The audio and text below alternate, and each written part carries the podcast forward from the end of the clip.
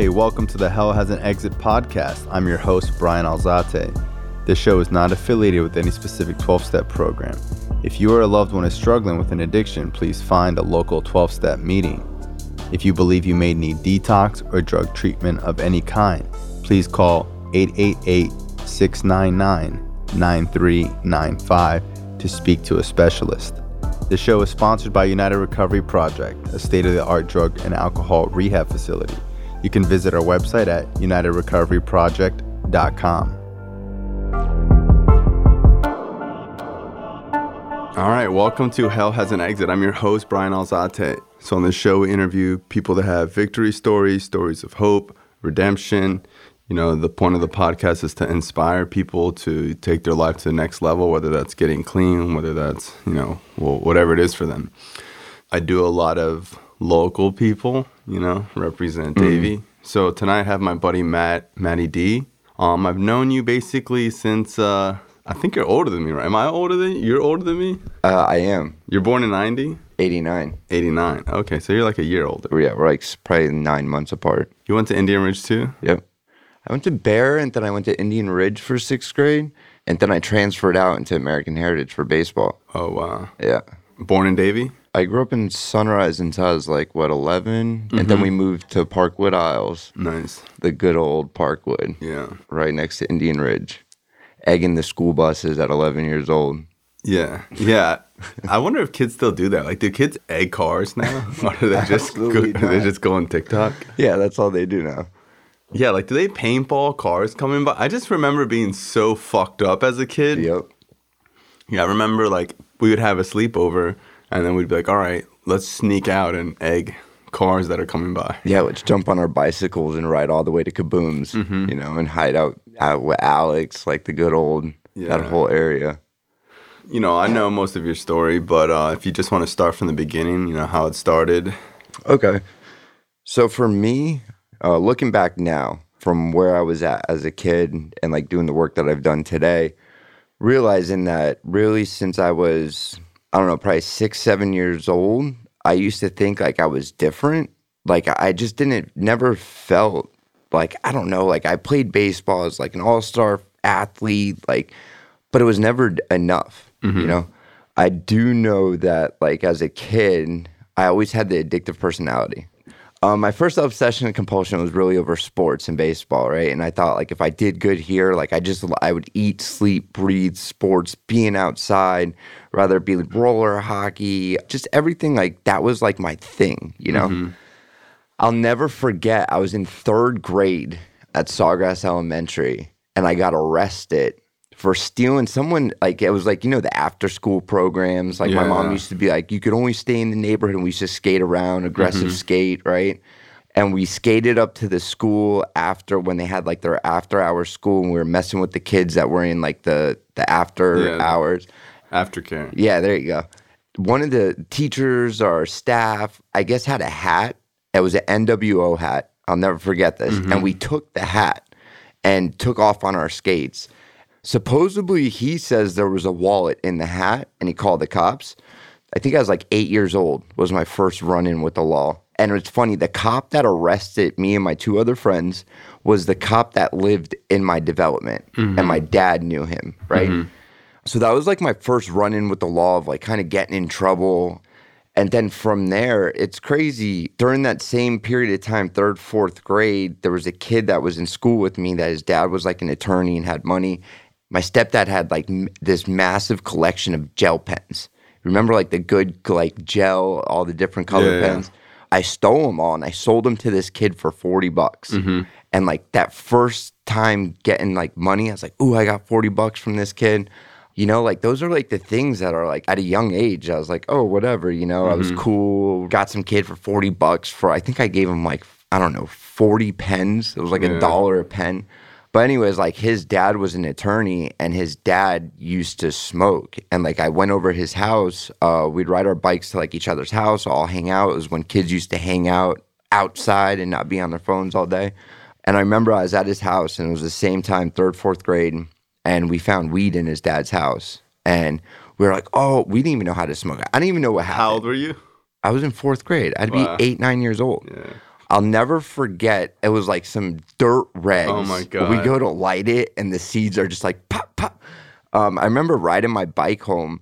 I didn't know if I was high, not high. I was like, "What is this?" Like, I was just like cruising, no hands, pedaling as fast as I can. That was my first experience with anything. My aunt uh, struggled really bad with substances, and you know, she was really like messed up my whole life. Uh, the party animal when I was around that same time before we moved to Davie, uh, she used to like smoke cigarettes and drink, and my mom used to let us go with her for the weekend. I'll never forget. She had an apartment right on the ridge. We were over there one night, and I used to watch her and stare at her smoke her cigarettes and drink her beer, and like I was like obsessed with it. And uh, I'll never forget the night she was like, "Go ahead, you want to sip? You want to hit the cigarette?" And like that was like me and my sister drank like half a beer and we smoked a cigarette with her. And I was like nine, about to be 10. You think your mom knows that? You know, well, she knows today, you know, Mm-hmm. But at the time, she had no At the time, no clue. It was with her sister, and she was like, "My sister would never put my kids in harm." The family, So crazy, like you being a parent now. Yeah, exactly. Because you know nuts. what's funny is that I have people who listen to the show, and this guy came up to me, he's like, "Bro, I listen to every show." He's like, "I'm not an addict, but I got kids." And I remember being like, "What? Like, okay, you got kids?" And he's like, "You don't understand how much parenting info I get on there." And Yeah. I've never thought of it that way. You know? Yeah, it's definitely. I, yeah, I didn't even think of that. Yeah. I've listened to it in that aspect. With my aunt being in the picture, she's a huge part of my story. She was my safety net, my safety zone. You know, I had the dysfunctional family divorce at a young age. There was a lot of toxin, and like, I'm not blaming like mom or dad for it. They did the best with what they had. But there was a lot of things as a kid and as young as I was that I shouldn't have known. My stepdad has been in my life since I was six, seven. He came into my life. You know, he got arrested. This is a crazy story.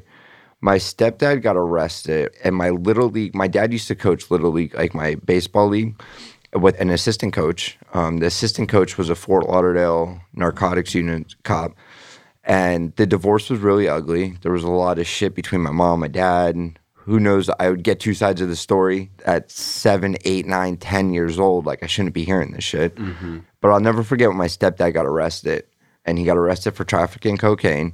And the cop that arrested him was my little league baseball coach. You know what I'm saying? Yeah. You know, to this day, I don't know who set who up, if he was already on the list. You know, when that happened, you know, there was a lot of anger from my mom talking shit about my dad, my dad talking shit about him. And I was just in the middle, like, I don't know what the fuck's going on. He buys me toys, you know? um, yeah, that dysfunctional, you know, shit was a little like crazy. And that's what got us to move from Sawgrass to Davie.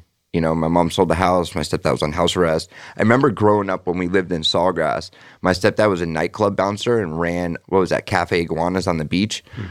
We used to have these parties every weekend. These dudes were pulling up in Porsches, Lambos, like Bentleys, right? And like I was, I didn't know what the fuck the car was, you know. Mm-hmm. But they would come with all these like strippers, like they would have these wild parties, you know. Mm-hmm. And then like he got arrested, and it all went away, you know. And the next thing you know, we moved to Davie. So moving to Davie was really living in Parkwood Isles. I'm so grateful for that neighborhood. I mean, there was like 14 boys. I was the youngest at 11. The oldest was like 23. So just so people know, this is like people that have some type of land and horses and shit. No, not in Parkwood. Oh, where's Parkwood Parkwood? was the development next to Indian Ridge. Oh, okay. So yeah. it was in between I was thinking about the other house because I remember I've been to one of your houses. the one where the horses are. Yeah. Yeah, That's that- a different house. Yeah, no, that's that's way down the line. So it was like in the development I lived in, there was eleven. Oh, so us. wait, this is where Carrie used to live? Carrie lived in the neighborhood next. Oh, and then yeah, yeah. Alex Kane lived in the next neighborhood. Oh, my God. So it was like just a are- shit show of fucking boys, you know? yeah, yeah, yeah. Shout out to AK. Yeah. Big shout out to AK. He's the one that saved my life this time. You and him. Yeah. So the cool thing was with that was it was like all of these we were all I was the youngest like I said the oldest was 23 and we all had our go-peds and zipping around and um, that's where the fun began. You know and it wasn't like things were crazy. I remember all of us used to collect our lunch money and save our 25 bucks a week, and we'd all throw in and get rather a half ounce or an ounce of weed on Friday. we would all literally smoke nonstop for the whole weekend. Oh my god! And you were the youngest. Yeah, me and Polly were the youngest. And the funny part, man, is like thinking back, right? Like me and you, like like in school, you were like everyone's like, don't hang out with that kid. He smokes crack, you know. And I, in sixth grade, yo, I didn't even know what crack was. Like, Yeah. they're like, don't do that. He does hard drugs. Like everyone's like, stay away from him, you know. Yeah, I was with someone the other day and we were outside and this one kid ran up to me. He's like, Bro, you're Brian Alzate. And he's like some young kid from the neighborhood. Yeah. And I was like, What's up, man? Da. My friend was like, What was that? I was like, I could only imagine he was like some younger kid in the neighborhood who just heard like all these fucked up stories. Yeah, all, the, all this stories of stay away from that house, you Yeah. know? So like when we were like younger or whatever, it was kind of cool because like we had the ridge, right? Mm-hmm. That was our escape. So like the thing was we had to be home before, you know, it got dark, you know, most of the time. And we would literally build forts on the ridge. Like that's what we did for fun as mm-hmm. kids. Like we'd ride our bicycles up there or go-peds. And that's really like when it started for me. Like that's when I start at 11 years old. I started smoking weed every single day. You know, mm-hmm. and it was like from sixth grade going into seventh. I went to American Heritage because of baseball, and my dad, you know, wanted the best for me and my sister. When I went to Heritage, I was like throwing a fit because all my friends went to public school. You know, you know, when I started like smoking in the neighborhood, it was a daily thing. It wasn't until I was 12, 13 um, when I went to American Heritage, I realized, holy shit, these kids have money. And there was just so much drugs going around. You know, yeah, what I tell people is like, you know, public school there's weed, at private school there's coke. Yeah, you know, Adderall, Coke. Like it was crazy, man. I'll never forget. There was a Seminole kid that was in. Uh, me and him were had like every class together, and he would take Adderall, but he didn't like taking them because it would they would knock him out. You know. Wow. So he used to give me all of his Adderall, Mm-hmm. and like I had no idea what to do with them. I was like, oh, cool. And I used to like kind of take them here and there. I tried to sell them. But it was in that time that I started getting into more of like the making money off of weed. I was about 13. I remember I, I bought a half ounce. I bagged everything out in little half eighths. I had it all ready to go. And I'd sell weed at school. I'd make my little money. Like, I was like, oh, this is what I'm, I want to do, you know? My head at that time, my favorite movie was Blow. I wanted to be George. Like, I'm going to sell weed, move tons of weed across borders, and go mm-hmm. like 12 years old. That shouldn't be your like idol.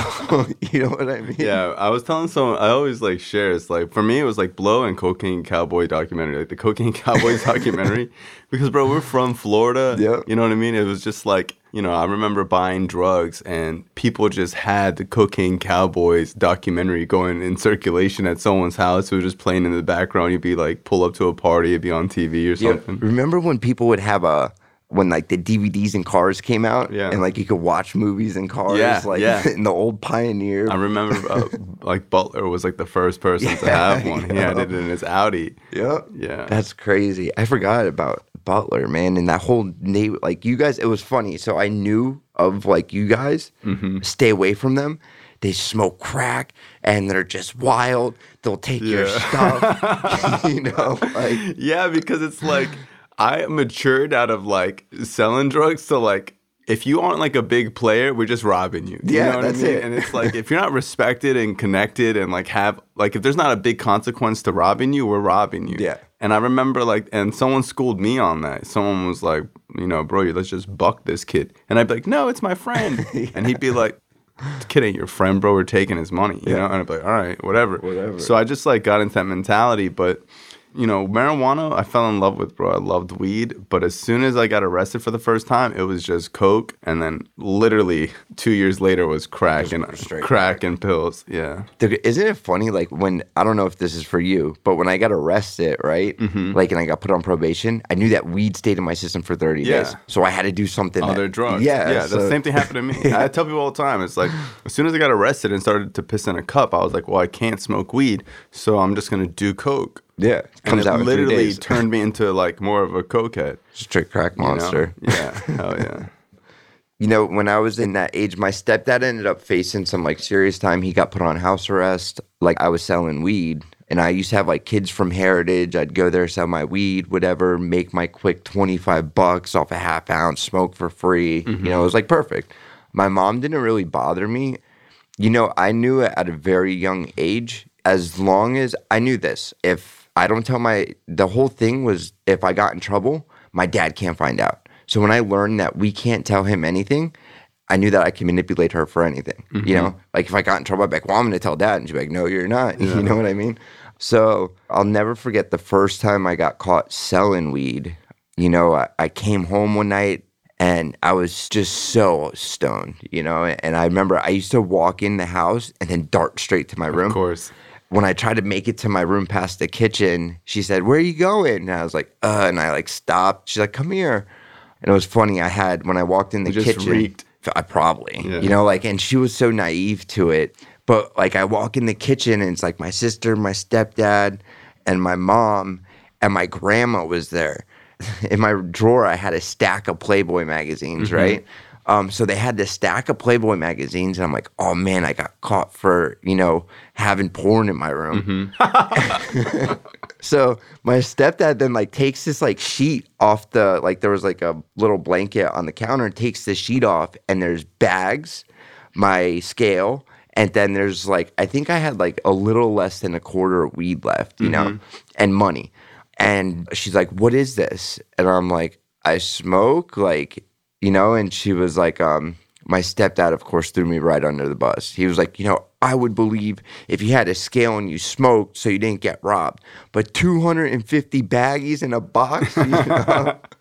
um, and I think I had like 225 bucks or something like saved like he was like and the money and like i'll never forget she was like you're done that's it you're grounded you're not going outside and i remember everybody in the neighborhood when i told them thought i was a snitch like she's gonna tell our parents we can't fuck with you you know and like everyone kind of exiled me out right Oh, for a so little funny. bit so it was like right before summer and what i did was I tell my mom, hey, can I go to Sherry's house? Like, I want to go to my aunt's house. Like, I was grounded for the whole summer. Like, going outside was not an option that summer.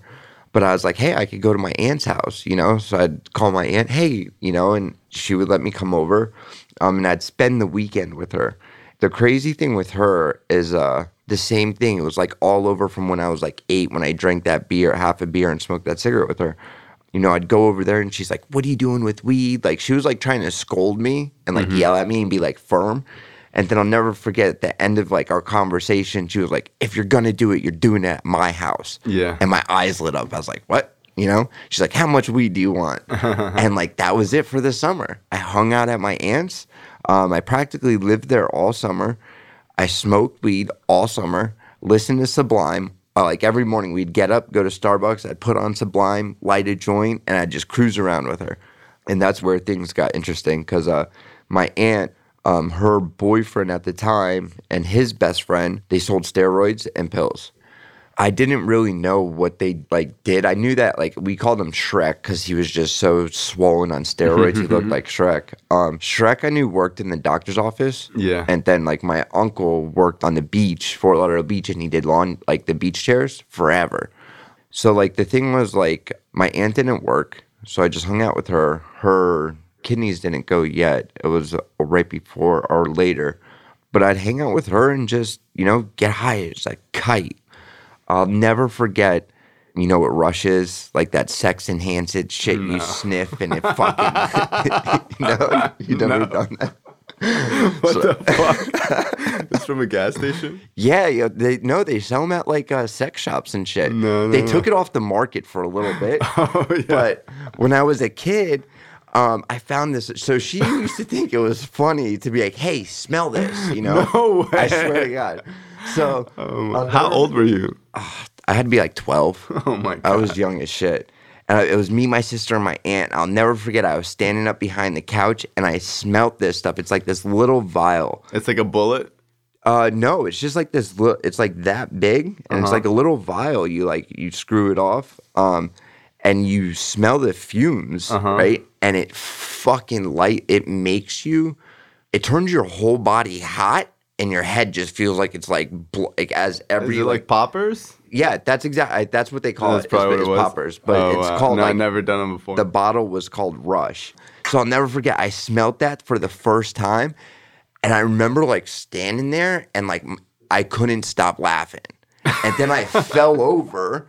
And I hit the floor. Yeah. And I remember like I was like my head, like every time like I felt like every time my heart beat, my head went like a balloon and like blew up and came back and blew up and came back. And I remember standing up. It had to be. It's like a I don't know, maybe a thirty second like little high. Uh-huh. Um, I remember standing up, and sh- they were all laughing at me. And I grabbed the bottle and just start whiffing this shit. So the whole summer was weed and rush. You know. So that was when uh, I knew that I could. I wasn't a drinker when I was that age. They used to drink all the time. I watched a shit ton of cocaine get passed around, and like that was kind of like my whole summer was just with them. You know, my mom didn't really care what I did. She was busy working, um, and then she got pregnant with my little sister, my half sister. That's when I really knew that I could do whatever the fuck I want. You know, I knew that she was going to be focused on her, that like really the doors are flying wide open now. So I played it really well. They had my little sister, and you know, I was just always at the house. My mom worked from home at the time, and that's when things got started getting pretty serious because I went from I started selling weed again, and it was like a game of cat and mouse.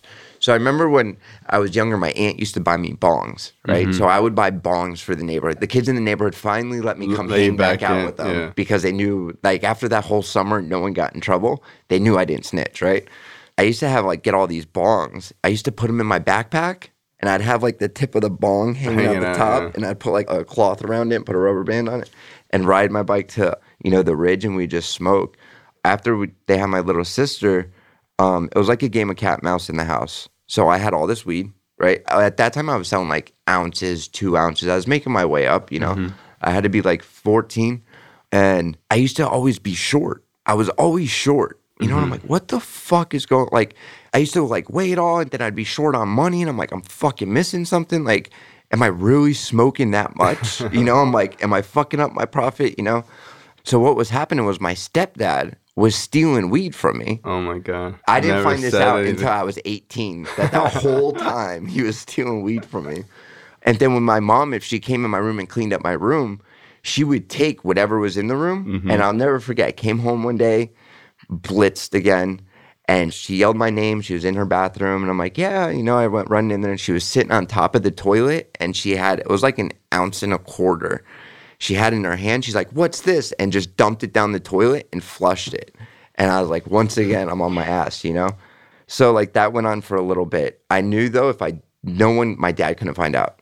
I knew like I'd be like, I'm gonna tell dad, you know, and I'd like threaten her. But after like my little sister was born, I just did whatever I want. I knew like if I showed up and participated, as long as I was kind, I'd never disrespect her. I was really like, you know, I'd kiss her ass. I've always been a mama's boy, you know. But the thing was, I like smoking weed.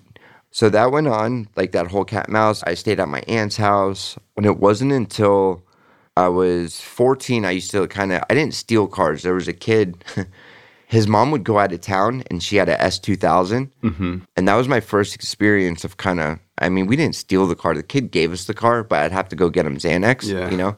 So we'd get him a shit ton of bars and he would give us this S2000 Which is the dopest car to have back then. yeah, Yeah. You know, it was purple, drop top, you know. And he would give us this S2000. And I was 14, 15 years. I didn't even know how to drive stick shift at the time, you know. um, and I was like, yeah, I know how to drive stick and get in it and burn in that thing. Mm-hmm. Like, just demolished it. So my mom caught me one day pulling out of the neighborhood in the car. She was pulling in, I was pulling out Oh no. just like I got home later and she's like, I could have sworn I saw you driving. I'm like, what? I wasn't driving. What are you talking about? And we used to park the car in the back of the neighborhood and just leave it there, you know? And sure as shit, she like what she was walking with my little sister, like she was little. My mom was trying to burn like that baby fat off or mm-hmm. whatever. She like got home. She's like, "That's so weird. I swear that car is parked uh, in the back of the neighborhood where like no one lives." I'm like, "I don't know what you're talking about." And then it was like a couple days later, I was pulling out again and she nailed me. Like I had the window down, I was looking to the right, and when I looked to the left, she was stopped just staring at me. You know, that was like, I, I, she was like, she didn't really care. You know, she Wow. was like, she would yell at me and be like, this is unbelievable. You're going to get arrested, da da da. Um, but there was She no- must have been like, whose fucking car you yeah. driving? She's like, "What are you doing in a car?" I'm like, "I don't know. My friend's mom gave it to us." You know. Um, the thing was, she used to love uh, my buddy. We called him Nelly. You know, I'd be like, "Oh, it's Nelly's mom's car." You know, Nelly was a little bit older than me. You know, it was like he kind of had a license. Like, you know, that was the year that things kind of things didn't get crazy for me until I was in my like late teens, early 20s, pretty much. Um, I only smoked weed, drank. The drinking came in when I was 16 right before Wilma hit, my mom decided she's moving to Texas, Houston, mm-hmm. right? And the custody battle between my mom and dad, my dad was smart. And when he signed the custody paperwork, my mom couldn't leave the Tri County with me or my sister. Mm-hmm. When my mom moved to Texas, she was like, hey, I'm moving to Texas. I bought this huge ass house with a movie theater and you can't come. And I'm like, what do you mean? She's like, well, you have to have your dad sign the paperwork. At that time, my baseball career at, at Heritage died out. I had my mom pull me out of American Heritage. Like my mm-hmm. manipulation was so good that I convinced my mom to take me out of one of the best private schools. You know, mm-hmm. like technically it's a good school with a lot of drugs, but you know, she took me out of school and I went to Western. And I, I went there my sophomore year. you were um, there sophomore year? Yeah. I was there for six months. Yeah, because sophomore year I was in military school. uh, was that freshman year? I can't even think of what year. Yeah, year. you got I think it shipped was like 10, yeah. I forgot about that. So when I went through my sophomore year, at this time I had moved myself. Yeah, up- what's funny is when you tell this story, like my story, this is like the height of my like drug addiction. It's like ninth and tenth grade. That's the peak of it. yeah, like in tenth grade, it gets so bad that I have to get clean or something.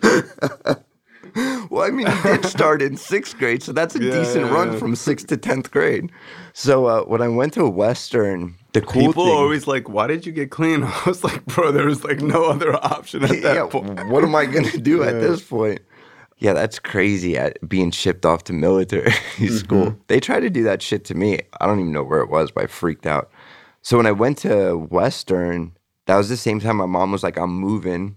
It's funny that the security guard at Western, I mean, you know, Dennis, um, yeah, he, hit, you know he hits me up every year. he actually lived uh, the house across from me. Wow, I didn't know that. Yeah, so like his whole family I grew up with, his Wow. sister, his older brother, his older brother, you fucking yeah, I've seen him beat people up, Mm-hmm. you know, and then also beat me up. So when I went to Western, I knew Dennis, you know, I could do whatever I want. I Mm-hmm. knew if I wanted to leave school, I had to go to McDonald's and get him food and then Yeah. come back. And like I was able to leave. So when I went to Western, I had no interest in school. You know, I stopped playing sports. What I was doing was I was skimboarding every day. And I would skip school every like just about every single day and go to the beach. You know, I'd go to school in the morning, I would leave before fourth period, go to the beach all day. I thought I was just gonna smoke weed, listen to Kottonmouth Kings and Sublime, you know, for the rest of my life. Like that was it, be a beach bum. So when my mom moved to Texas, basically it was kind of like, you guys can't come. I'm leaving, and you got to have your dad sign the paperwork if you want to come. And My dad wasn't signing the fucking paperwork.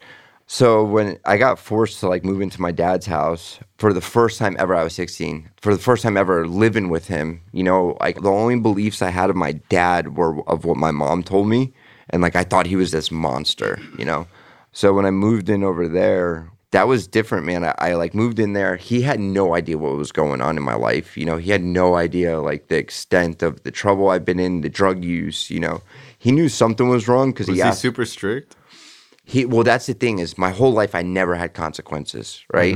I never had a like punishments, like a little bullshit. You can't go outside or you're grounded for the summer. Well, guess what? I'm going with my aunt. You know, like that was like my like back and forth. Um, so when I moved in with my dad, he tried to be strict, but he was really like focused on his career.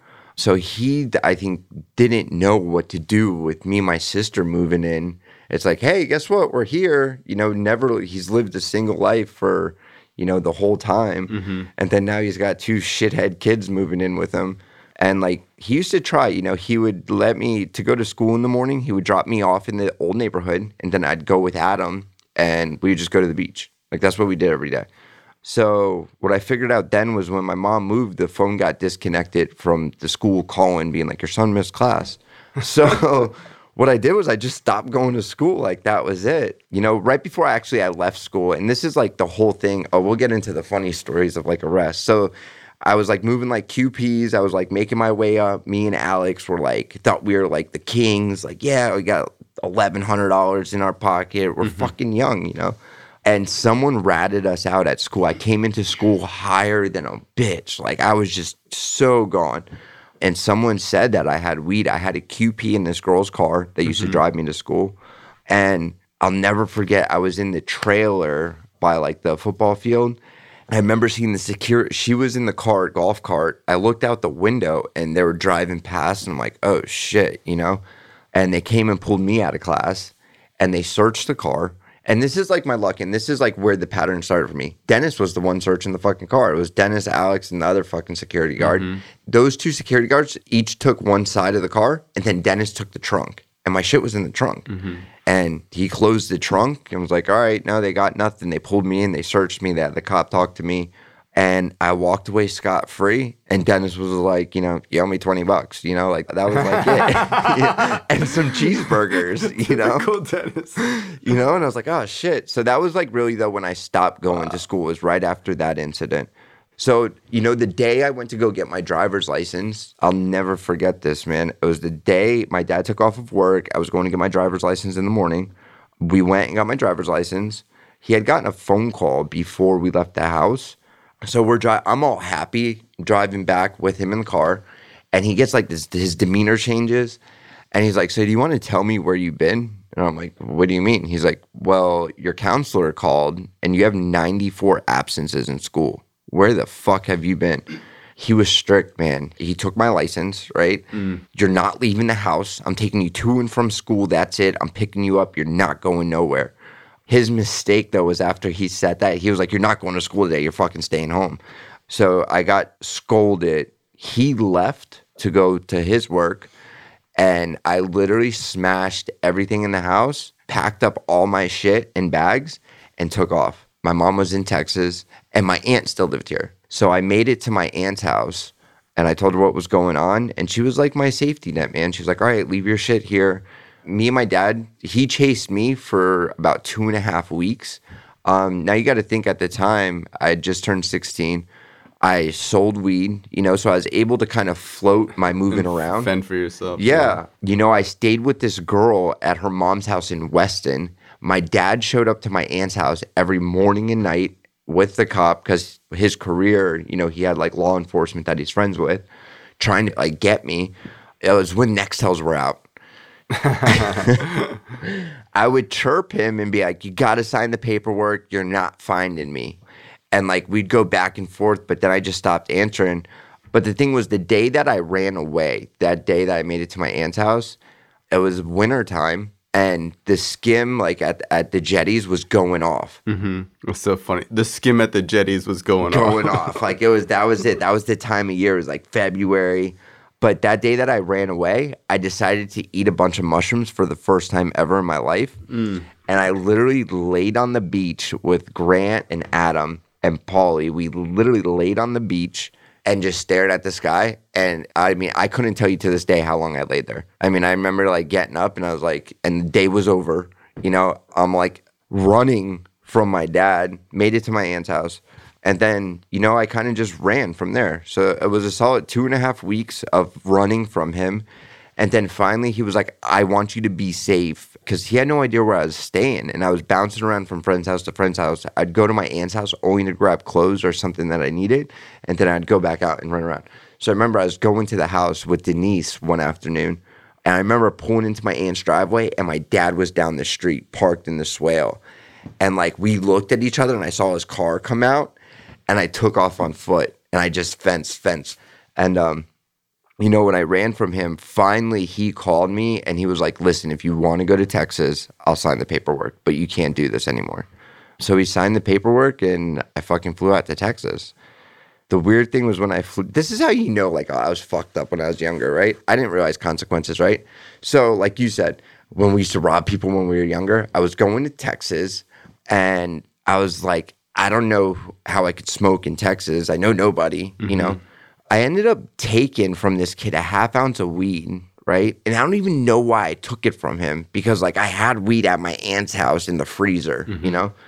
I took a half ounce from him and I literally taped a half ounce of weed to my inner thigh, up under my gooch, right? This is the worst. I duct tape it, get dropped off at the airport, go through. I literally went through the airport. I knew if I just went, I'll never forget, I had a Jordan jersey on, gym shorts, and sandals, right? My backpack had like really nothing in it and a hat.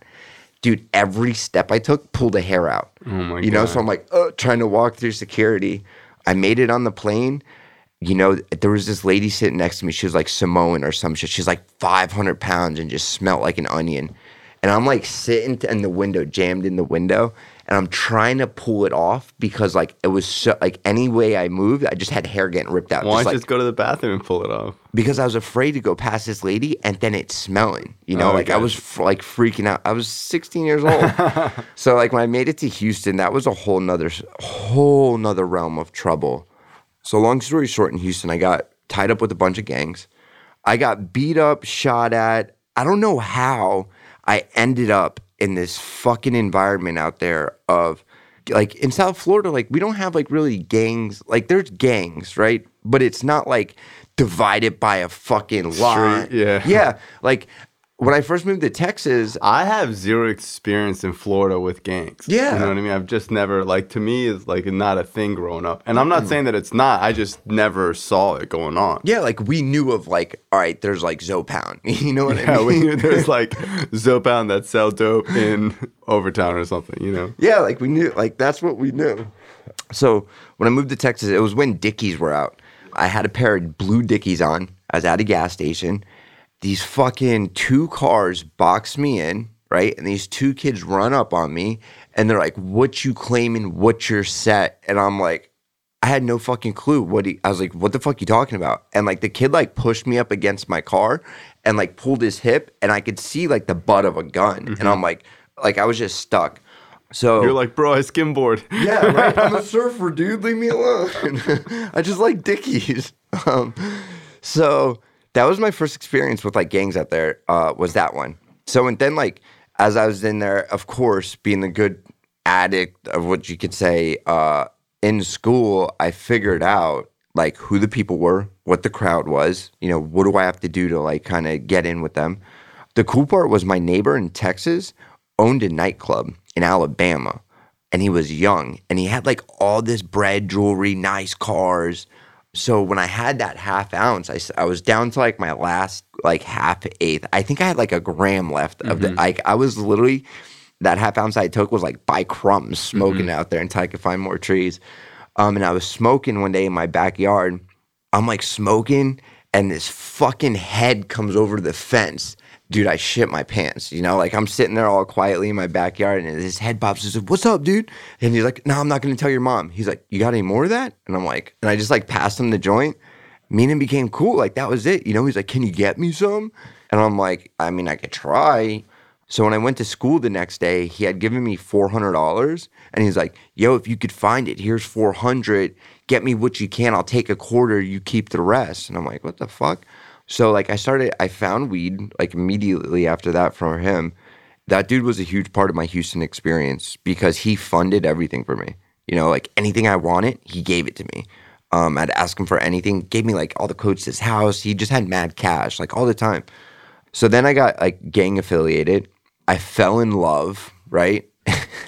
I fell in love with this You'll be shit. falling in love a lot. Nah, this one was this, this one was a good one. You, you know what happens is I fall in love, right, with maybe four, five, and because of the damage, since I like of all how they all end, I'm like, absolutely not. We're not going down this road.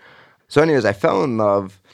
Her like ex was affiliated with like Bloods. Like there was just so like TV Johnny. Like at the end of my eh, where my mom lived in the cul-de-sac, Trae the Truth lived there, the rapper. So he was like the head of like a asshole by nature gang, uh, which in Texas it's like it's where like the Bloods and Crips kind of came together, you know, because you had now you know the Mexican Mafia, MS-13, all that shit out there. So they lived in like literally the next street over in the cul-de-sac. It, was, it had to be like ten houses from my house. You know, I, I kind of started hanging out. There was one of the rappers that I was cool with, right? I never really like hung out exactly like with Trae the Truth, but I would hang out with like his associates, like the guys that are all in the gangs, and they kind of schooled me on like what the fuck's going on, what it's like out here, who to stay away from, what to do. And that's when, like, shit, man, like within a six month period, I got my ass beat probably every 10 days. I was getting beat up. The night before Thanksgiving, we got in a fight at a house party. And the kids, there was this gang, right? They were called Smash Click. Yeah, like we all making fun of them. Smash Click, blah, talking shit, right? Worst experience. There was this bowling alley that was like kind of in the sticks right off the highway, and there was a long extension road to get to the, uh, that was like a dead end. And we were all like, yeah, meet us over here, da da da. So it was like me, I had four people in, in my mom's car. I think there was like four different cars. There was maybe 12 of us, 13 of us. Dude, all of a sudden, like, cause it was like off the highway, like you could see the cars coming in. It was one way, you know, it was like dark. You're kind of in the middle of nowhere. Dude, all of a sudden you see this line of cars. When I say like line of cars, it had to be like 10, 15 cars. And I'm just like, oh shit. I thought they were going to the bowling alley. They blocked off the road. And when they blocked off the road, they put all their headlights on us. So I couldn't see shit. You mm-hmm. know, like you just have a shadow coming towards you. Dude, and we got our ass beat so bad that night. And I remember it was the night before Thanksgiving. It was like the night or two nights before Thanksgiving. My house was the closest house. So after all of us got our ass beat, we made it to my mom's house. And like when I say like one of my the kid that lived out there, Adam with me, dude, he got beat up so bad. Like his whole face was for the right side of his face was like fractured completely. Like his eye socket, his nose was pushed over. We were just like leaking in blood. I went, we got to my mom's house. She calls 911. You know, we're, they're rushed to the hospital. I had fucking broken my nose. Um, I, I had bruised ribs. And my mom was like, I'm not doing this with you. You know, like this is not happening. This is like the third time that you've coming home like badly beat up like this. This is ridiculous. Um, shortly after that, I tried to rob this kid that was flashing like 15K. His dad had mad cash stashed. We tried to rob him. And what happened was when I set up the robbery, I probably shouldn't be saying this. Uh, when I kind of set it up, I ended up getting fucked and they tried to rob me. So what happened was I got shot at for the first time. That was the first time I ever been like, dude, and it sounds like bees humming. And like I'll never forget running and seeing these sparks off the floor, you know? Mm-hmm. I, you know, shortly after that was like it was all before Christmas, all this shit happened. So from Thanksgiving to Christmas, I was like bam, bam, bam. Then I got kicked out of all Houston schools. I had ether on me and I used to huff it in school. And the kid next to me fell out and then he stood up. He's like, he's got it. So they kicked me out of all Houston schools for fucking for having a bomb. And then like the next weekend after that, I got arrested in Houston. When I got arrested in Houston, I was 17. I was talking mad shit to the cop. I was so barred out. I'm like, fuck you, I'm a juvenile, da da da. And I remember the cop was like, in the state, she looked at my ID. She goes, sorry, honey, in the state of Texas at 17, you're an adult. And I remember just falling back into the seat and just like, um, I went to Harris County Jail and I didn't have anybody to call. I, I couldn't call my mom because it was out of area code. Somehow there was a, my mom tried to have an intervention after the first fight in uh, Thanksgiving. Um, and a cop came to the house and he was like, this is the road you're going on. The, I know the gang members who you're affiliated with. Somehow I was, I don't even know how long I was in that jail. Some dude woke me up and he's like, dude, you alive? And like, I guess I was just out. And that cop happened to walk by and he like looked at me and he's like, does your mom know you're here? And I'm like, no, I have no idea. I don't even know how many days I've been sleeping for. And, you know, they got me out of jail. And after that, my mom's like, yo, you're going back to Florida. This is it, you know? Came back here, tried to live with my dad. I got arrested like immediately at a Will G's Army Hose and GI Joe's party that that night. Um, when I got arrested from there, my dad picked me up. So I was on probation in Houston. I get arrested in Davie, and I'm thinking I'm going back to fucking Houston for a violation of probation. You know, I got caught. I think I had like three ounces on me. Cops took me to the Davie police station, and it was weird. They didn't book me or cuff me. I sat at a table with them, and they did paperwork, and there was like a bunch of them around me, and they were just all talking shit. It was like three o'clock in the morning. Um, next thing you know, you know, my dad comes walking in the room, and they let me go with my dad. You know, a lot of people don't know. Like my dad was um my dad was a fire chief, you know, and like had a lot of connections in pool for his name and his reputation. So they let me go with him. And then that was kind of like the track record, man. Like that's what would happen to me constantly. I'd get arrested, they would find out who my dad was, and then they would let me go. I lived with my aunt. I went back to selling drugs. My sister, when I came back from Houston, she bought me a half ounce of weed and I just took off with it. And like really my lifestyle from 16 until 19, I was living on my own. Um, at, my aunt's house was my stash house. I was moving a shit ton of weed. When I was moving the weed, my uncles, I'd go to my uncle, you know, I'd hang out my aunt's my uncles, and I'd like have a backpack with like QPs, half pounds, and I'm running around town making all these stops. My uncle one day was like, What the fuck you doing driving with all this shit? You know, and he's like telling me, like, you're wasting your time. He's like, dude, all this shit that you're selling that you can't even fucking hide if you get pulled over, you're going to fucking jail and, and gonna probably do some time. And he put a vial on the table and he's like, This is where the money's at. And I was like, fuck is that? You know, and it was fucking Roxy's. You know, and I was like, hmm. You know, I didn't at the time I was like, nah, I'm good. I'm not gonna do that. That's not what I'm about. Um, at the time, you know, I sold weed, X, acid, and cocaine. I didn't want to get into the pills. My brother in law actually started hustling for my uncle. I mean, he'd make a couple trips here and there, and then he would have like racks on him. And I would be like, dude, I'm running around literally from sun up to sundown. And like, you're making more money than me right now. Like, what the fuck's going on? And I'm selling all these different drugs. So my it was Shrek that was like he came over one day and he's like, "Listen, I'm gonna give you an address. Meet me here. Come to my office." So I was like, "All right." I thought I was going to Tootsie's because he's like, "Go to Tootsie's," right? Well, his office was like literally across the street from Tootsie's, and he's like, "All right, come in with me." I go in this room. He fills out this paperwork. Now, my whole life, I had no idea what Shrek did for work. I knew he worked in the medical field, right? He filled out this paperwork. He's like, "How's your knee? How's your hip?" And I'm like, "Your ankle's broken, right?" And like, uh, he's like, "Oh, your ACL is it?" And I'm like, "What the fuck's he talking about?" Fucking this doctor comes in. He's like, "Okay, here." He, he literally like grabbed my leg, pulled it, and he's like, "Oh yeah, it's in bad shape." And I'm just like, "I guess I got a little bit of knee pain, you know." Were you that naive? You had no idea what was going no on. like no clue Oh my you know and he was like i go to leave the doctor's office and they're like it's $410 i'm like $410 for what you know he pulled my fucking knee you know Wow, you're retarded. yeah so i leave with this bag and when i leave with the bag he calls me and he's like go to the house i'll meet you at the house. So i go home. That was my first experience with roxy's right? So he was like give me i think i gave him like 20 of them right?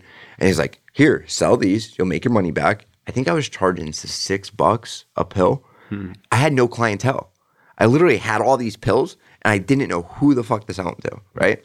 So what happened was i started going to his office. How old were you?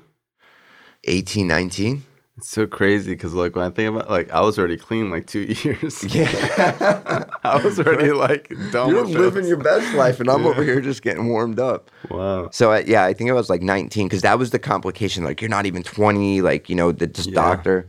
So that kind of set it off for me, man. What ended up happening was I got arrested for a charge I did not commit. Really didn't, you know. But I was a part of a, Sure. a robbery, you know. Um, and what ended up happening was my buddy tried to rob this kid for a half pound. And back like when I was at that age and I lived on my own, I had different friends that did different things. Obviously, I had a group of friends that would literally rip everybody off, and then like would come to me and I would break them off, you know, bread for it. So you know, he tried to get this kid for like a half. It went sideways, and I told him he was so like barred up that day. I was like, "Listen, only take weed. Do not take anything else from him." You know what I mean? He ended up taking his cell phone. He took his iPod, his cell phone. I picked him up from the house, whatever. Uh, I was going to my aunt's house. You know, he had told me, like, he's like, I didn't get the weed, but I got this. And I'm like, dude, like, I, I remember I stopped my car and I'm just like, are you fucking kidding me right now? And the kid that he was robbing, I knew. And we passed him when I was pulling out of the neighborhood. And like, I was like, why the fuck's he over here? So What did he take? he only took the his cell phone mm-hmm. and his iPod, He right? didn't take anything else. Nothing. Like, and I'm like, "Are you fucking kidding me?" He's like, "Yeah, I get like 200 bucks for this thing." You know, I'm like, "No, you can't." like, what are you talking about? And he was so, dude. When I picked this kid up, it was the funniest shit. This is how gone he was. I meet him at the end of the street, and he comes running like full speed. I see him in my rearview mirror. He thought, and this is when I knew I was fucked. Mm-hmm. He thought he could jump, like literally into the bed of my truck. This kid hit it like full speed, like missed the jump, ran into my tailgate, hit the tailgate and just fell back, and all I saw was fingers on my tailgate. Mm-hmm. And like that was when shit hit the fan for me, man. Like I got arrested that day. I've never been manhandled so bad in my life. The cop literally ripped me through my window by my neck, like my neck and my collar, just yoked me out the car. And the cops were like, "Oh, just tell us what happened." Da da da. And I was like, I didn't know what the fuck was going on, you know. So basically, I got charged for a capital strong arm robbery, and like I go, they booked me, they give me my booking sheet, mm-hmm. and I got no bond. And I'm like, what do you mean no bond? You know, I was 18, 19 years old, 19 years old. Dude, I remember going to my cell and just crying. Like, you know, how am I going to get out of here? Like, I can't. I was in love with another girl, right? I remember just like crying. And then my attorney came to see me, which my attorney. So here's the irony of the whole thing. Ready? The cop that arrested me for that charge was the same cop that arrested my stepdad hmm. fucking years prior, right? When I, I'm sitting in jail, whatever, finally I got like a bond hearing. I, I go to court, you know, I, I get out. And that's when shit kind of got sideways for me because like I go to probation, have to take a drug test, right? The lady goes to me, Do you take any prescription medications? And I like looked at her and I'm like, Holy shit, I do. You know, my uncle gives me mm-hmm. fucking scripts. So I, I knew that I could take those things, you know, and not get in trouble for it. But I really wanted to still smoke weed mm-hmm. through that journey of that arrest, I was on house arrest for mad long. I signed up for college just to get out of the house. And with that came a lot of the chick broke up with me. You know, that was like my heartbreak, right? I was like fucking devastated. So I ended up beating the case. I took it all the way. I beat the case, get off. And what ends up happening, man, was I started, I'll never forget. It was like when Passions was open. Mm-hmm. Like I got off house arrest. I'm at Passions. I'm like, hey, I was 19 years old. I had a fake ID. The name was Jose Alvarez, right? This kid looked identical to me, right? Um, I had that fake ID from 19 all the way until I turned 21. So I started like after that breakup, I went to a blackout drunk. Like that was it. I did coke blackout drunk. Really, what ended up happening for me, man, was I'll never forget. I was going to work. Um, I was selling blues. I had at my friend's house was my safe house. I was still dealing with my uncle, and I had like literally, I would take two to three people down there a week. I'd get broken off. Like it was like you know the pill mill, how it goes. Like you take this one, take that one, take this one. I had a stash of pills at somebody's house that I didn't even know what to do with them. And I'll never forget, I snorted my first Roxy. I was on uh, Nob Hill and 25th Court driving to work. I'll never forget, I snorted it and it was like my life changed. Like I was just like, poof, like I picked my head up and I was like, holy shit. And that's when like shit like really started like unfolding for me in like a crazy aspect. Um, you know, my sister was hooked at the time. She ended up robbing me for a bunch of shit it was just like that was when the pill mill was blooming. Everybody's robbing everybody. You're beat on this, you're beat on that. You probably had five years clean. Yeah, I was already speaking at meetings and sponsoring people. So it was just like a mega shitstorm. You know, my dad tried to help me, tried to stop me, um, and I just continued to use. I got arrested. So my thing is, I have over like seven run-ins with the law being pulled over with guns, massive amounts of like decent amounts of drugs, half pound, quarter pound, a shit ton of pills, and never getting in trouble. I'd never been arrested for like a drug trafficking, anything like that. So at that time is when I met my daughter's mother. And here's where it all, for me, like just douche. So when I met my daughter's mother was through my sister. I was selling my sister pills. She had a friend selling her pills. I'll never forget. I used to give her mad pills. She would come give me like a hundred bucks, and I'd give her like I don't know, fifteen or twenty pills, like here. And then like I started doing them little by little, a little half, a little more, and then it, it just started kind of accumulating. And you know, at that time, that was when like I realized I'll never forget. I got out of jail for a violation of probation. I had 20 of them left. Someone called me for 17 of them, and I told them I don't have it. And that's when I knew like, oh shit. Mm-hmm. So with my uncles, with everything going on, I was okay because like I had the, like an unlimited supply. You know, over the time, I ended up you know, there was a lot of drug uh, trafficking from here to Tennessee. I met people in Tennessee. The most amount of money I've ever made in my life was with these kids that would drive down. That really like turned it up for me. Um, it wasn't until my daughter's mother got pregnant and I decided I'm gonna stop selling drugs. You know, I was like, I'm not going to prison for this. The feds, there was a whole bunch of shit going on. People getting arrested really close to me. The grow houses we had were getting fucking busted. I stopped selling, and then the drugs ran out, and then I had the fucking problem. You know, then I started selling everything. You know, all my personal shit. And then like I started robbing everybody. So my name wasn't even good enough to kind of really jump back into the game because mm-hmm. like I had left on kind of a dirty foot. And that's where, you know, like I, I was engaged. I was supposed to be this white fucking picket fence, like we're buying a house, all this good shit. And then I got in a motorcycle accident. The motorcycle accident was one of the worst things that's like happened to me because there was a bunch of consequences that came with it. Because of the accident, I ended up getting like $120,000 for a settlement. At 20 years old, you don't give a 20 year old fucking $120,000. Well, like, not your ass. not a drug addict, you know, that just stopped selling drugs that has an opiate addiction. You know what's crazy is as like when I was using it, I would like wish stuff like this happened to me. You know, like I'm like wishing because I remember being clean and people telling me like, "Oh yeah, Matty D's get all these pills and and he doesn't get arrested for anything." Nothing. And I remember just being like, "God, fu-" like it was like."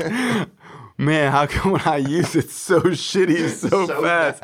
It's like, bro, like after four days of using, I'm like at a coin store, I'm dope sick, I'm Yeah. fucking like looking for five dollars. I'm like at a crack house begging someone for a hit. trying to get a cash Yeah. advance on a job you don't even have. Yeah. and I'm just like, what the f-? like from when I use it's just like instant whatever. It's your. And I remember just being like, damn, Matt's over here using It was definitely because like the my family. So it was because like I had no consequences because my dad, my aunt had all the pills, you know, my uncles. So it was like a perfect recipe. So you got 120 grand at one time? no, no, no. So, So they the- gave it to you monthly? No, so the attorney knew that. So this is what happened. When I got in the motorcycle accident, my collarbone's fake. The bone wasn't sticking out of the skin, but you could see the bone popping out, Mm-hmm. right?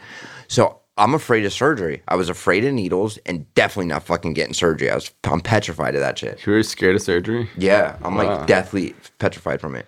So my attorney was like, I'll never forget. He called me, and this was within a, a three month window from the accident, right? Mm-hmm. Calls me, and he's like, "Look, you got a kid on the way." Da da da. He's like, "If you want to settle right now, you know, I get you thirty five thousand. He goes, "But if you get surgery, I could get you one hundred twenty. And I said, "Where do I sign?" you know, it was like a no brainer. Dude, the crazy thing was, this is like how bad it got for me. I sent Amanda when I got surgery to go get 100 pills for me from my uncle, right? So when I was in surgery, they had me on the morphine drip. They cut me open, had to take bone from my hip, put it there. The doctor's like, "You're down for eight weeks. You're not walking. Your hip's fucked up, and you got a new collarbone, dude. It hurt. If it was so bad, the pain. So after the surgery, um, they had a morphine drip. I was fucking dying in pain. Right? The doctor's like, "Oh, we're getting," and I would press the button every fucking three or six minutes. I was like, "Ting, ting, ting, ting," and I, I wasn't feeling nothing. Uh, Amanda showed up to the hospital with the hundred, and I just started blowing them down. Right? Um, so the doctor comes in. They're like, "All right, we're gonna take you off the morphine drip." I'm like, "Cool." They take the IV or whatever out of my arm, dude. And all this fluid just hits the floor, and the nurse looks at me. She goes, "Holy shit!" The IV was clogged from when they lift me off the operating table, and it kinked the fucking thing. So I wasn't getting, Getting any any the fucking morphine? morphine. No. Oh my god. She's like, "You're really in pain." I'm like, "No shit." But Amanda had gotten there with all the pills, so I just started blowing them down, man. I did those. Uh, Snorting them? yeah, I didn't start shooting until way later down the road for me. Mm-hmm. But I did those hundred within three days, and I walked out of the hospital in three days, and they thought I was crazy. They're like, "You can't walk." I'm like, trying to go smoke Mm-hmm. a cigarette. Dude, I conned the valet guy to pick me up and put me in the car to take me to Publix to go get cigarettes. Mm. It was priceless. So I got all this bread, spent it. I was done selling drugs, but it was just a mess, man. And uh, I had my daughter, and that's when shit got real for me. I had my kid. Um, I was there for that. Right after I had her, I got high. Like the next fucking day, I started using. Me and Amanda both. We were living at my mom's house. My mom saw what was going on. I went back to work right away, and my mom was actually the one that called DCF on us. I'll never forget. DCF showed up at the house one day at my mom's house, and like, you guys got to go take a drug test. We got complaints from somebody that your kid's in danger, and we failed the drug test. Instead of being like, "Oh, let's take care of this," and what we do, we went from taking failing the drug test, went and caught more pills, and just fucking went on like a I don't know a day a day run, and then within two days I was in treatment. That was my first introduction to any type of getting help. Recovery or whatever. Uh, well, yeah. Did you ever think of like Did, did you know that I was clean or anything like that? So that's the crazy thing. I'll never forget. I saw you. So my first interaction of where recovery looked attractive, I was so sick at Destination Hope. They're like, we're going to a meeting. I actually I had one experience prior to Destination Hope. I went to BARC. Fucking Abraham came in and spoke. Yeah, yeah. Right. And I was just like, I was sitting there after he spoke. I was like, this ain't for me. I walked up and left, right? Because I was like, I don't smoke crack. I snort Roxy's and snort some cocaine. Like drugs aren't uh, like I just need to lower my tolerance. At Destination Hope, I'm dying. I sit on that couch, and you had people walk, young people, walk around that meeting. Bam, you know, all- that whole that crowd whole crew of people. everyone's happy, laughing. I believe you spoke while I was in treatment. Mm-hmm. And I was like, holy shit, he's fucking clean. like, I had no idea that you were in recovery. You know, and, and that's like, that was my introduction 2012 to any type of recovery and it, that it was even possible. Mm-hmm. From 2000, Yeah, because I used to use with Amanda. yeah, you, carry Amanda, like that was like the whole like I squad. remember she used to fu- she used to like hate me so bad. She'd be like, "Why the fuck are we with this kid right now?" so annoying. I used to hear stories. Like, she would tell me stories all the time of like Butler Yeah. Mm-hmm. and like locking himself in the bathroom and people are coming. So that was my first introduction. I wish I, I could say that was it for me. Ah, you know, Mm-hmm. but you know, I struggled, man. You know, at, at the end of the day, I got Uh, when I came into recovery, I was only snorting things. When the custody, the thing was with the custody of my daughter, and it's taken me a lot of work to get to the point to admit that, you know, I was completely couldn't deal with the feelings of losing my daughter. For years, I couldn't look myself in the mirror and be okay with where I was at, you know, and like knowing my daughter was just taken from me, any type of man, like I just couldn't do it, you know, and that shame, guilt, remorse, anger, you know, instead of like trying to deal with it, I just fucking buried it. You know, and for years, man, like I did that. You know, I got involved. I went from snorting, shooting, smoking. You know, if it could fit in a fucking rig, I'm hitting it. So from 2012 to 2000, I got clean 2017. But from there, so many treatments, so many detoxes. Like I was the kid, and I'm sure you know that. and when you say so many, it's like fifty plus. Yeah, like I got over 56 admissions just to detox and 40 I think 47 admissions to treatment. Mm-hmm. You know, like my insurance card was on fire, then the insurance ran out and I'm begging everybody for scholarships. Nobody ever thought I'd get clean. One of the big explosions for me was when Mike Bone died in my house. When that happened, that blew me through the roof. I didn't want to come back to recovery. I had survivor guilt, all that. And then finally, man, I, I continued to run. And I'll never forget, I called Alex. I was like, I was on the Suboxone, Subutex, Xanax maintenance from 2016 to like the beginning of 17 or whatever. And I'll never forget, my whole life, I've never been suicidal, or anything like that. And I used to like bust your balls about that. always, my dead dogs got more clean time than you. And like just so people know that like, you know, if someone's on maintenance drugs, like I'm not really trying to like put them down or whatever. Like I'm glad you're, you know, not on heroin, you know, you know, fentanyl or some shit. But like I truly believe that anybody can get clean. So I just feel like when people are on maintenance drugs that they're just setting the bar so low, like I thought that you could get clean, you know, and Yeah. a lot of people didn't. You know, Yeah. a lot of people were like, "Oh yeah, Matty D, never, Never. Good luck with that kid." Yeah, you know, absolutely. And um, you know, I take that shit personal because people said that about me. Mm-hmm. I remember hearing people like, "Yeah, he's beyond help. I'm not helping him anymore." You know. Yeah, get him away. Mm-hmm. Yeah, that was like the. So I never want to forget this. It was February 5th. I woke up one morning. I was living at my dad's house. You know, I had no consequences of like going to get help. I was stealing. Dude, I would rip the TVs off the wall in my dad's house. Mm-hmm. And he would come home and be like, Where the fuck's the TV? And be like, I don't know. Someone took it. You know, like, and it was insane.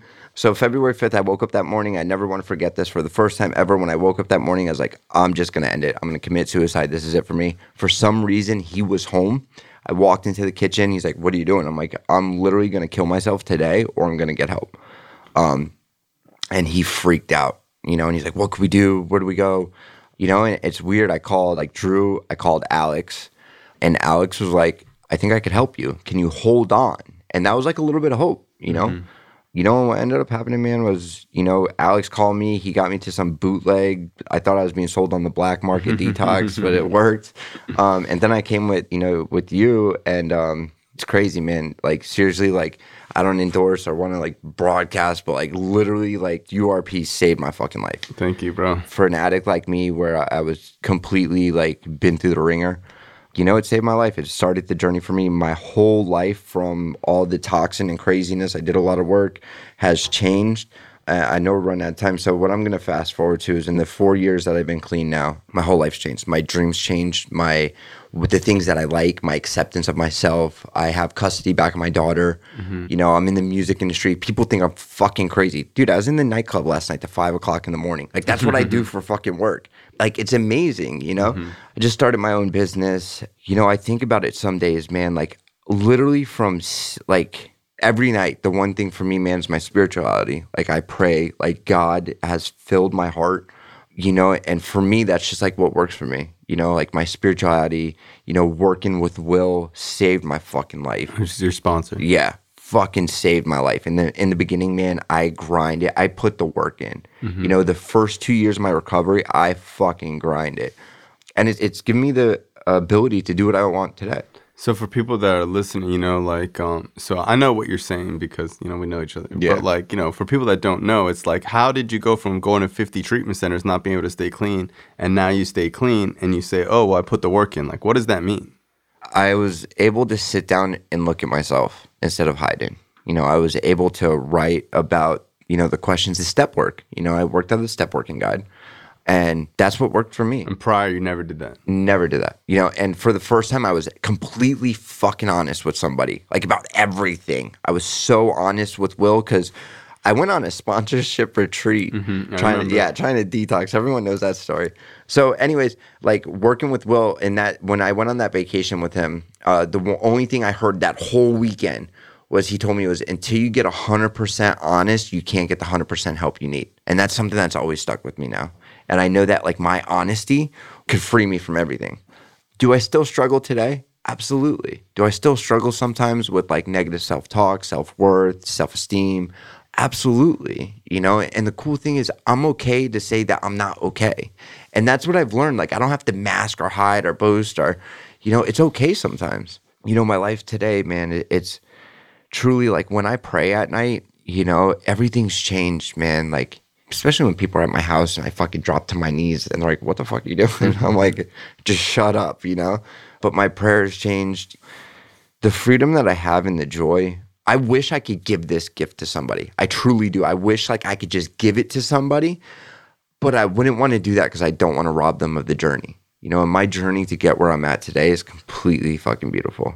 You know, if it wasn't for people like you, even though we know we like cross paths when we were younger, but you were like the hope. Like every time I came back mm-hmm. and came back, you were still clean. Matt was still clean, you know, and I'm like, this shit really has to work, mm-hmm. you know? For me, man, like we've lost so many people, right? Mm-hmm. Close friends. Yeah, we're, we're, both going to a memorial today. Yeah, you know, and it's just like, it sucks because uh, I think of it, you know, like when Bone died, all these people are dying. I'm like, damn, man, like what could I have done different? how could I have helped one more person? Mm-hmm. You know, what can I do to like show people like not to give up? I mean, you know what I deal with with my daughter's mother, you know? Mm-hmm. I mean, dude, like years of dealing with it, you know, and it sucks, man. You know, I actually, she's in treatment right now. And I look at my daughter and I'm like, what the fuck would I say to her? Yeah, bro, it was so crazy because when I would like visit you in treatment, you always had like this smile about you, like shit was all right. And I used to be like, bro, shit's not okay. you know what I mean? Tell me, like, bro, what are you, what smiling, are you smiling about, bro? Your life sucks. Yeah. Like, bro, this shit is bad, bro. Your daughter is coming to visit you with supervision. This is how she has a relationship with you, bro. Is fucking let's go visit dad in treatment yep. for a second, you know? And I remember people think that I like kids. I really don't like kids. I'm not like a kid person. You know what I mean? Yeah. Uh, people think like, okay, like I really have like a low tolerance for kids. yeah. But bro, your kid is so cute. And I remember just seeing how like nice she was and cute she was and just like my heart really breaking and just being like, "Oh my god, Matt, like Yeah. To see you guys together now is like so cool. Dude, I surprised her the other day and picked her up from school. Mm-hmm. Dude, her look on her face, you know, like I can't like it's just like holy shit. Like have I missed this for so many years? Dude, I was in treatment for her fifth birthday. Remember I was fighting with Pat? I was like, I'm fucking leaving by her birthday. I'm out of here. You know, that decision I made to stay, I think molded my recovery. Mm-hmm. You know, mm-hmm. because like for once I was like, all right, I've never completed anything my entire life. Let me just complete this on the right foot. Yes, you know? I always try. It's like, it's not about being there on the fifth birthday. It's about being there for the other yep. fifty. You know yeah. what I mean? So it's and, like that's the gift, man. I've been, you know, like when I picked her from school the other day, man. There's nothing, and she's getting older now. She knows what's going on, you know, with her mom. Um, I try to give her a, a little bit of information when she asked, but you know, it's at that stage now where, uh, you know, I'm trying to gain this summer coming up I'm trying to push into really getting her completely, you know? Mm-hmm.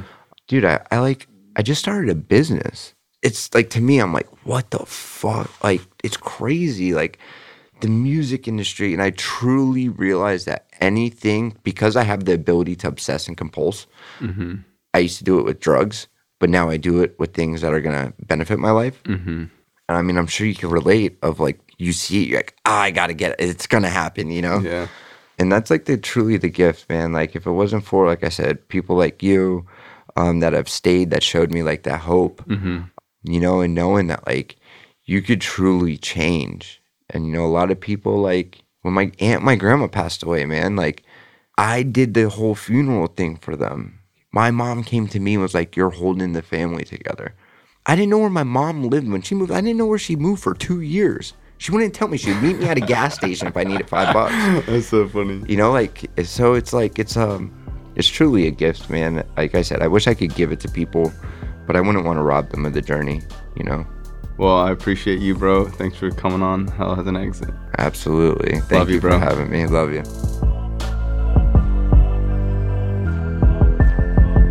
This show is not affiliated with any specific 12 step program. If you or a loved one is struggling with an addiction, please find a local 12 step meeting. If you believe you may need detox or drug treatment of any kind, please call 888 699 9395 to speak to a specialist. The show is sponsored by United Recovery Project, a state of the art drug and alcohol rehab facility. You can visit our website at unitedrecoveryproject.com.